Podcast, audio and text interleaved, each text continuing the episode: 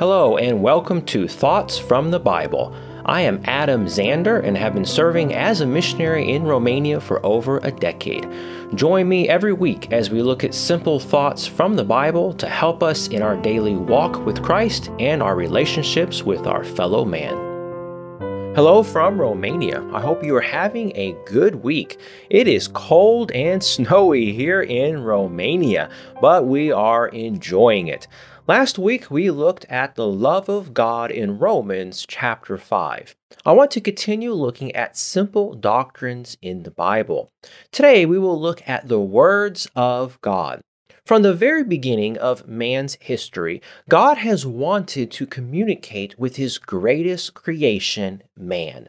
Because of this, he talked and walked with Adam and Eve in the garden. From that time on, God has given us His words. He has told us what He expects from us. He has shown us His character and what He is like. He has encouraged and rebuked us with His words, and He has shown us the way of salvation with His words. This is a great truth and blessing that many people either take for granted or dismiss as a myth. The Bible tells us about how God has given us His Word, how He has kept it pure and given it to man generation after generation. Today, we will not study manuscript evidence or the history of the Bible in great detail. That would take a very long time. We will instead take a very practical and biblical look at the words of God. Our verses from the Bible for today are found in Psalms chapter 12, verses 6 and 7. Psalms chapter 12, verse 6 and 7, the Bible says, The words of the Lord are pure words, as silver tried in a furnace of earth, purified seven times. Thou shalt keep them, O Lord, thou shalt preserve them from this generation forever. First, from these verses, the words of the Lord are pure. God is the one who sets the standard for right and wrong. He is God, and this is His universe. He made everything and is free to do what He wants. He alone sets the standard of what is right and wrong, holy and unclean, good and evil, righteousness and unrighteousness. His standards are perfect and we cannot possibly improve upon them. Proverbs chapter 30 verse 5 says, "Every word of God is pure; he is a shield unto them that put their trust in him." And then Psalms chapter 33 verse 4, "For the word of the Lord is right, and all his works are done in truth." The problem with man is that they think, in their pride, that God's standard for running the universe is not right and perfect. They think their way and standard are better than God's. Because of this, they rebel against God, His laws and commandments, and His standard of what is right and wrong. When men do this, they bring untold sorrow upon themselves. It is so much better to do things God's way. If man would just submit to God's standard, the truths found in the Bible, then all their troubles that they blame God for would disappear.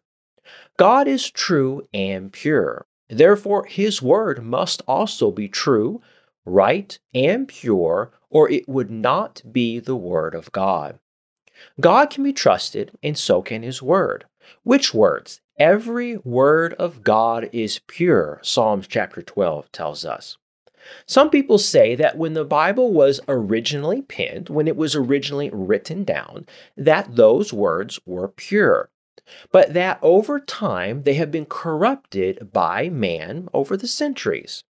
They argue that it was copied into many different languages over the centuries, therefore, it was impossible for it to stay pure.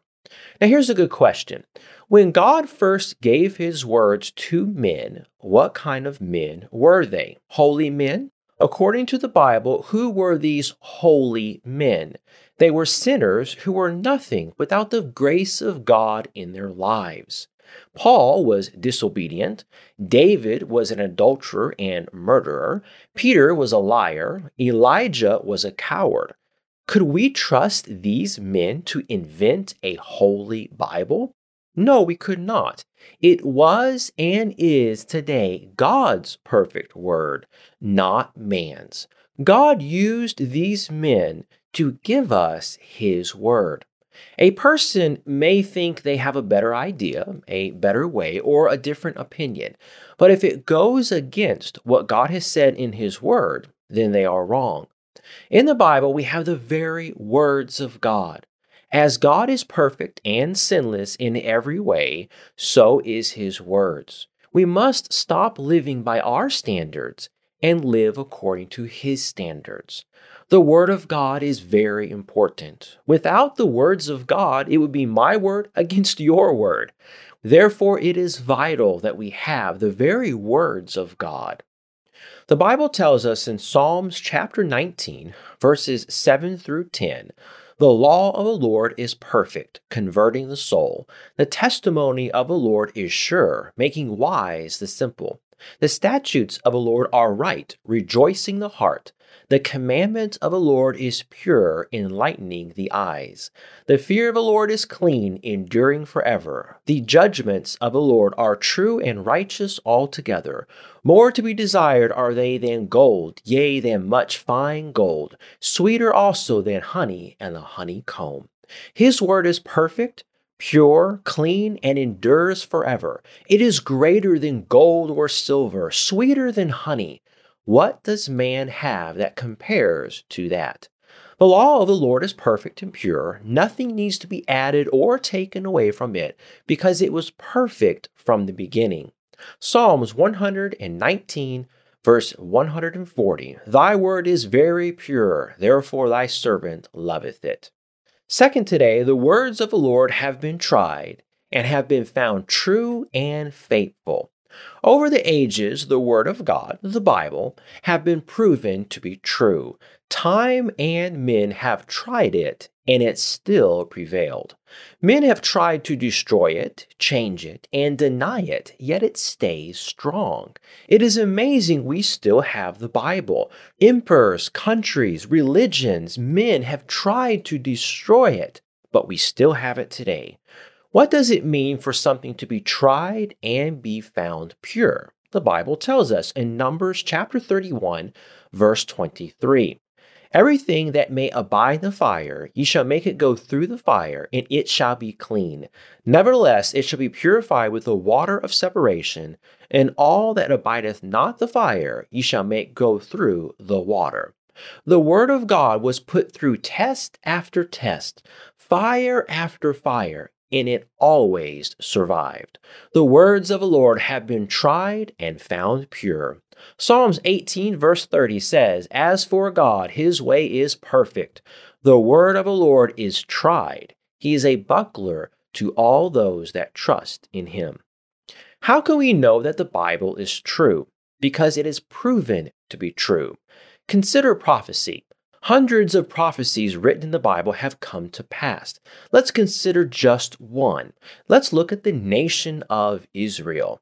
In Deuteronomy chapter 28 and Leviticus chapter 26, we have a prophecy about the nation of Israel. God promises he would bless them if they obeyed his commandments and curse them if they did not. God said, he would drive them off their land and scatter them to all the nations of the earth. In those nations, they would be hated, persecuted, tormented, and abused in various ways. What is the history of the Jewish people? How have they been treated? Under Titus, the Spanish Inquisition, under Hitler, how did they fare? To this very day, they are scattered throughout the world. And even now that they have their own nation, they do not have peace in their own land. We can then consider the prophecies relating to the Lord Jesus Christ. It is an amazing study to look at all these prophecies. The day and time of his birth were predicted, the land he would be born in, the very city, the manner of his birth, the people who would attend his birth. All these things were foretold. This is mathematically impossible for just those things to come to pass. We then have hundreds more relating to his ministry, death, burial, resurrection, etc. Fulfilled prophecy proves that the Bible is indeed the very words of God. Man is lucky if he gets it right 50% of the time.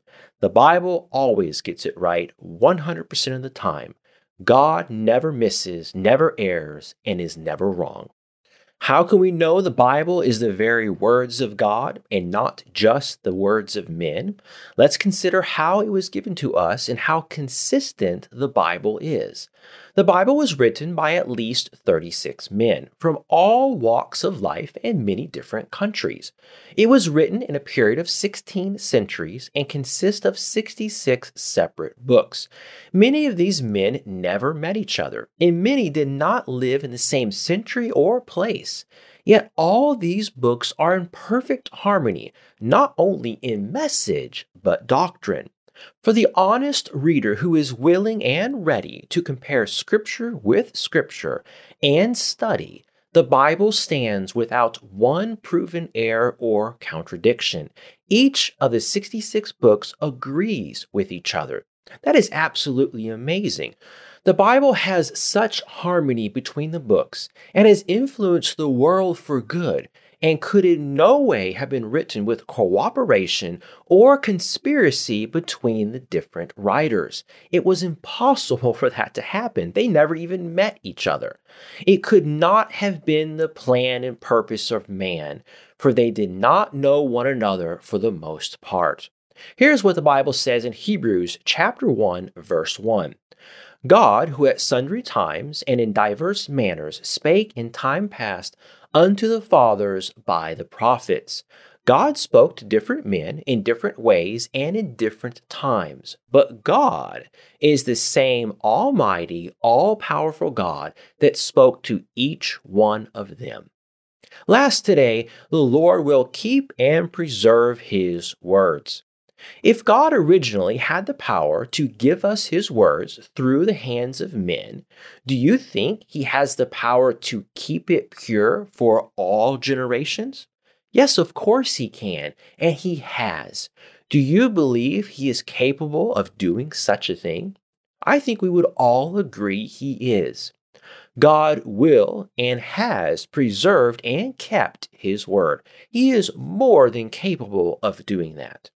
Let's read Matthew chapter 24, verse 35. Heaven and earth shall pass away, but my words shall not pass away. And then Psalms chapter 119, verse 89. Forever, O Lord, thy word is settled in heaven. We have the very words of God right now. We as men and women have no excuse. Let's read Deuteronomy chapter 30, verses 11 through 14. For this commandment which I command thee this day, it is not hidden from thee, neither is it far off. It is not in heaven that thou shouldest say, Who shall go up for us to heaven and bring it unto us, that we may hear it and do it? Neither is it beyond the sea that thou shouldest say, Who shall go over the sea for us and bring it unto us, that we may hear it and do it? But the word is very nigh unto thee, in thy mouth and in thy heart, that thou mayest do it. God has given us His words through the Bible. And even if a person does not have the written word of God, the book of Romans tells us the law of God is written in our conscience, in our heart. Every man knows what is right and wrong and what God expects from them. God wants to talk to you today. He has given us His words through the Bible. The Bible says we can know God through His words, and His words are contained within the pages of the Bible. I hope today you will pick up the Bible and read it. God wants to speak to you through His Word. I hope this very short lesson on the words of God was a help and blessing. Thank you for listening, and I hope you will consider the words of God today.